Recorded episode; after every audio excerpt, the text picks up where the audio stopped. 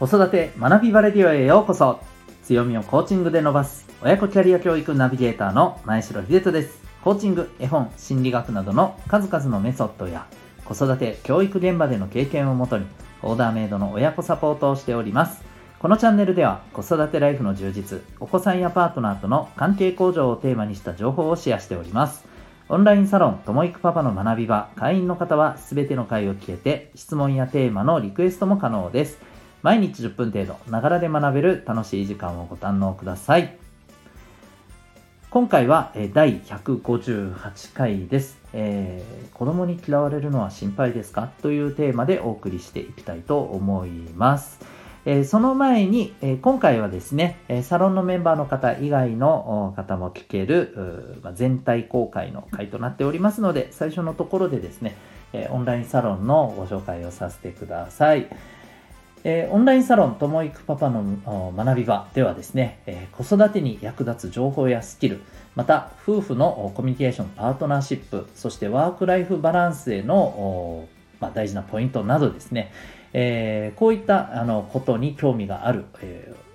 子育て奮闘中のパパさん、あるいはこれからパパさんになる時期、パパさんになる予定の方、そのような方々に、えー、おすすめの、はい、オンラインコミュニティでございます。えー、具体的にはどういったことをですね、ご提供させていただいているかと言いますと、まず一つがこの子育て学びはレディオ。これを毎日聞けると。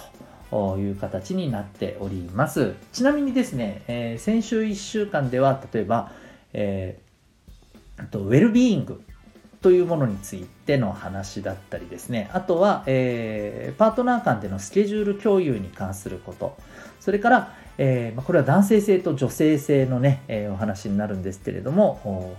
内なるコミュニケーションとは何かといったことについて、こういったね、えー、テーマで、まあ、お話をしてまいりました。はい。ちなみにこの学びバレディオに関して、サロンのメンバーさんからはですね、えリクエストや質問に対しても、はい、えっ、と、毎日のこう会以外にもですね、回答をさせていただくということになります。なので、え私からのね、発信だけではなく、皆さんにとって、え聞きたいことをですね、えー、まあ、じゃんじゃんリクエストいただいて、私もそれにじゃんじゃん答えていくと、はい、あの、使い倒していただくための、このラジオでございます。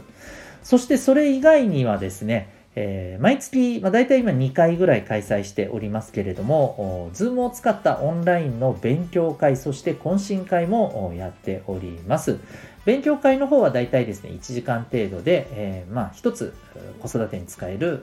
ポイントとか、まあ、子育てでいつもこう、そうですね、テーマとして上がってくることについてですね、まあ、学びを深めていく時間であったり、あるいはそれ以外でですでもですね、まあ、フリーテーマで、えー、気になることをですね、えー、ちょっとシェアいただいて、まあ、どういうふうにしたらいいかなっていうのをみんなで考えたりとかですね、そういう時間に、えしております。そして、懇親会の方ではですね、もうざっくばらんに、はい、あの、飲みながら、えー、喋っているという時間でございまして、もうあの、子育てのことからビジネスのことから何でもですね、はい、何でもござれでやっております。毎回、えー、日時をこう翌日にまたいでしまうぐらいね、まあ、盛り上がっております。えー、興味ある方はぜひですね、え、体験もこれできますので、ご参加いただけたらと思います。今月はなんか対面でのね、懇親会とかもできたらいいなというふうに思っておりますが、いかんせんね、オミクロン株がまたなんか沖縄増えてますもんね。はい、なかなかもう困ったもんですね、という状況でございます。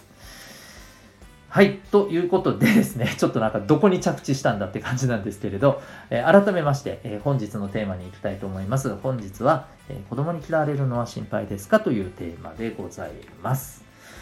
えお子さんどうしても、まあ、甘やかしてしまってどうしたものかなというふうに感じていらっしゃる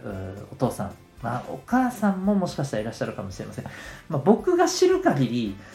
基本的には甘やかすのはお父さんなことがなんか僕の中では9割ぐらいを占めてるんですけど、どうですかね。逆のところもね、きっとあるのかもしれませんけどね。はい。で、まあ、そんなあのイメージがあるのですが、えー、つい甘やかしてしまうっていうところにはですね、この子供に嫌われたらっていう、まあ、それに対する恐れっていうものもあるのではないでしょうか。はい。まあもちろんですね単純にただ嫌われるのを恐れているというところなだけではなくてですね例えばまあそういうふうになるとコミュニケーションがね難しくなってしまうのでその何て言うのか、うんまあ、その後の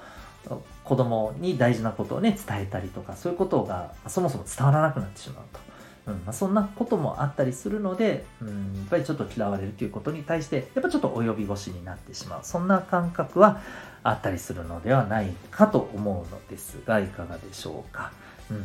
でですね今日はまあそれについてちょっとお話ししていきたいと思うんですけど、え基本的にはですね、まあ、ポイントは3つなのかなということでまず1個目がですね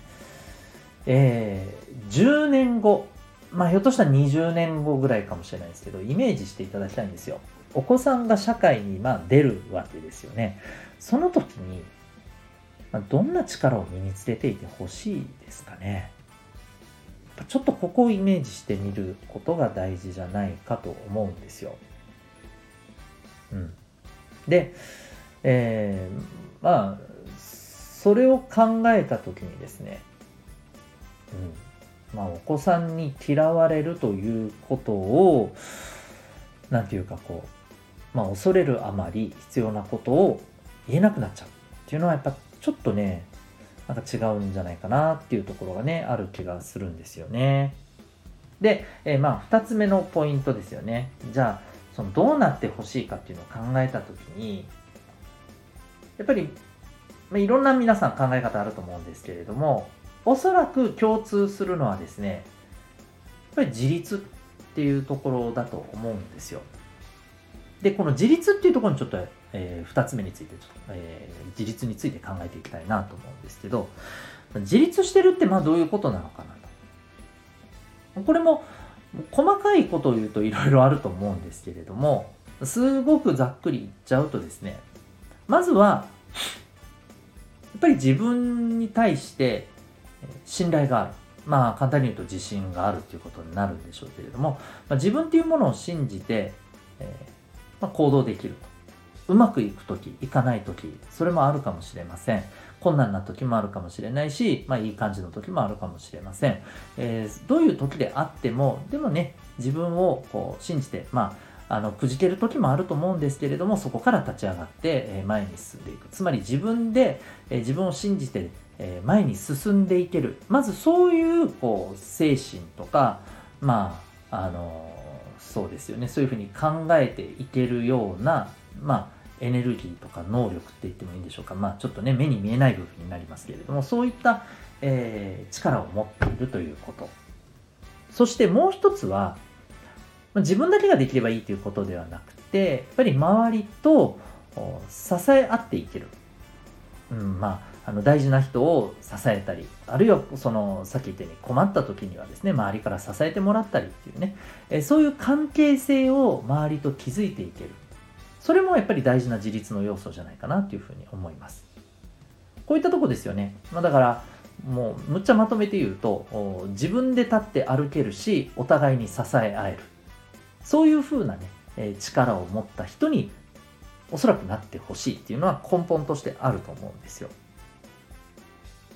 で、3点目はですね、じゃあそのために、どういうふうに関わるか、どういうことを大事にするべきか、っていうところだと思うんですよね。で、まず、今言った話で自分を信じるというところに、やっぱり行くためにはですね、自分を信じて、ま、立ち上がっていける、そんな人に成長していくためには、やっぱり愛情をかけていくことって大事だと思うんですよね。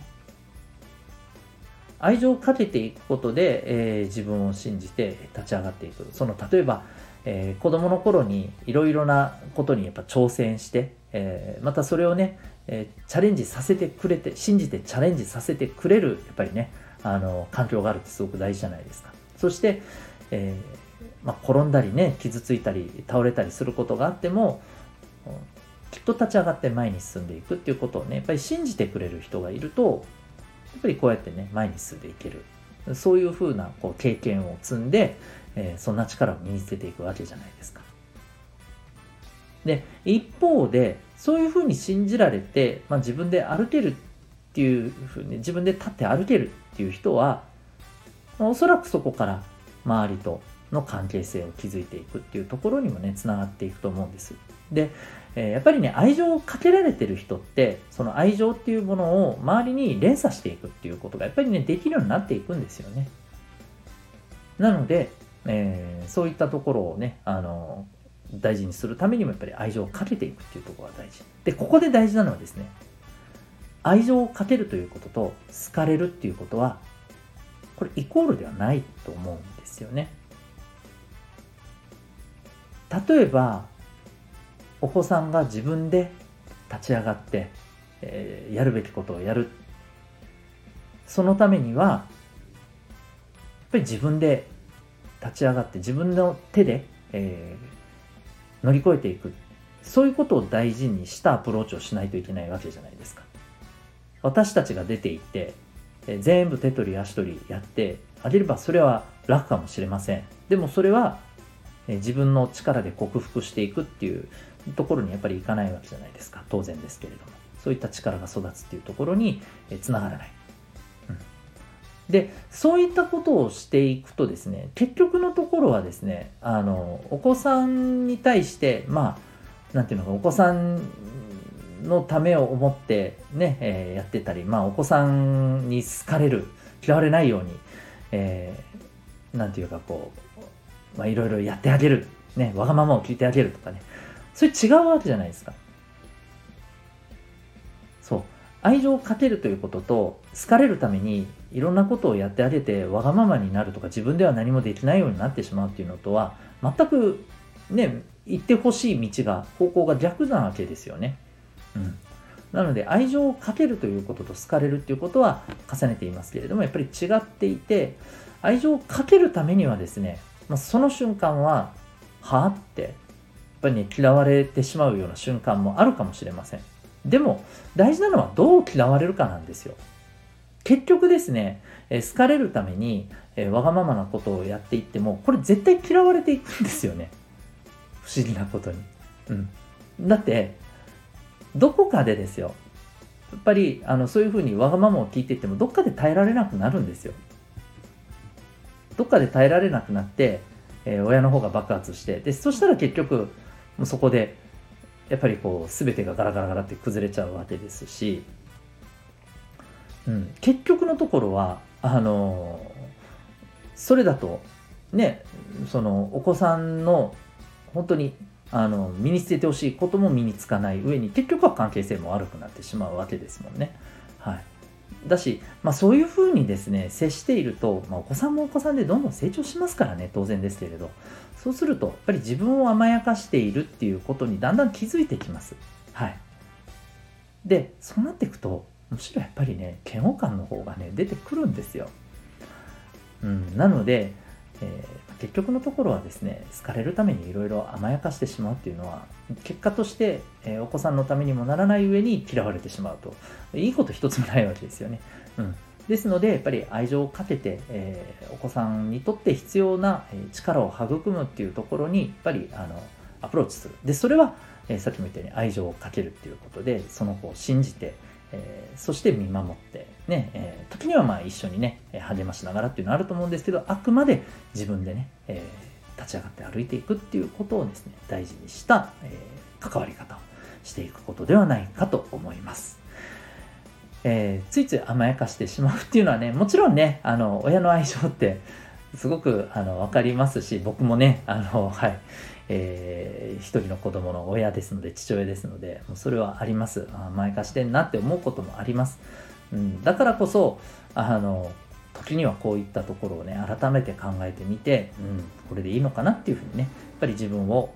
顧みるところも大事じゃないかと思います、えー、子供にどう嫌われるかそこが重要ではないかということで、えー、本日のテーマ、子供に嫌われるのは心配ですかという内容を締めくくりたいと思います。それではまた次回の放送でお会いいたしましょう。学び大きい一日を